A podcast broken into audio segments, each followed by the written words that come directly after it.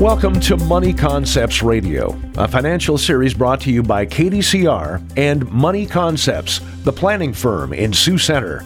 The following is not to be construed as tax or legal advice.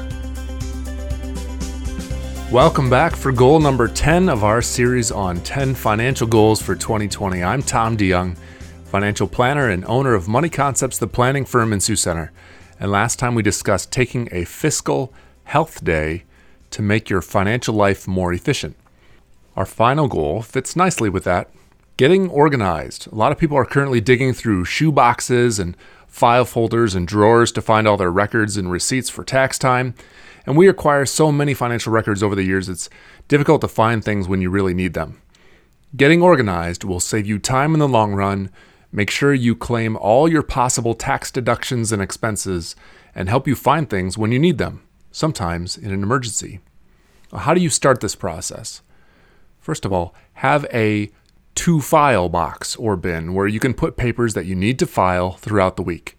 You should also have a to do box or bin for bills that need to be paid or other items that need follow up.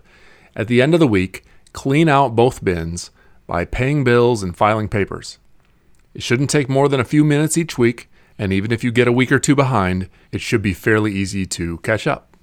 Let's get specific. You should have a filing cabinet with folders for every category of your financial life utility bills, business expenses, mortgage statements, student loan statements, investment statements, 401k statements, credit reports, receipts, etc. At the beginning of 2020, set aside a morning or afternoon to gather all your statements from 2019 and put them into one big envelope labeled 2019 Financial Records. Then put them in a box in storage that you still have access to rather easily. Grab another big envelope for receipts, statements, and forms needed for taxes and label it 2019 tax records. It sounds like common sense, but it takes a tiny bit of discipline and setting aside specific time blocks to make it happen. Consider buying a good scanner.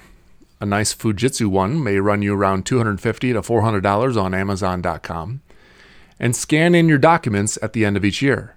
Then you can shred your documents and reduce the amount of paper in your house. Of course, You'll still want to keep your original birth certificate, marriage license, etc.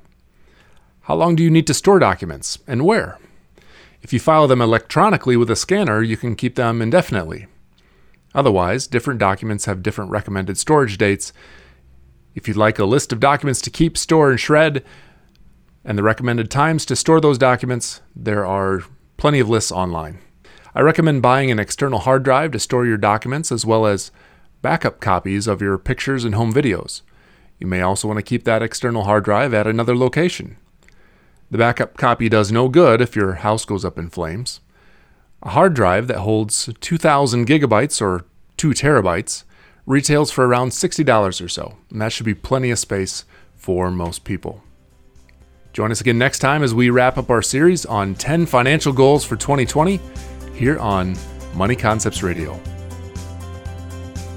This has been Money Concepts Radio, a financial series brought to you by KDCR and Money Concepts, the planning firm in Sioux Center. You can reach Money Concepts at 712 722 0278 or find us online at www.theplanningfirm.com. All securities through Money Concepts Capital Corp, member FINRA, SIPC.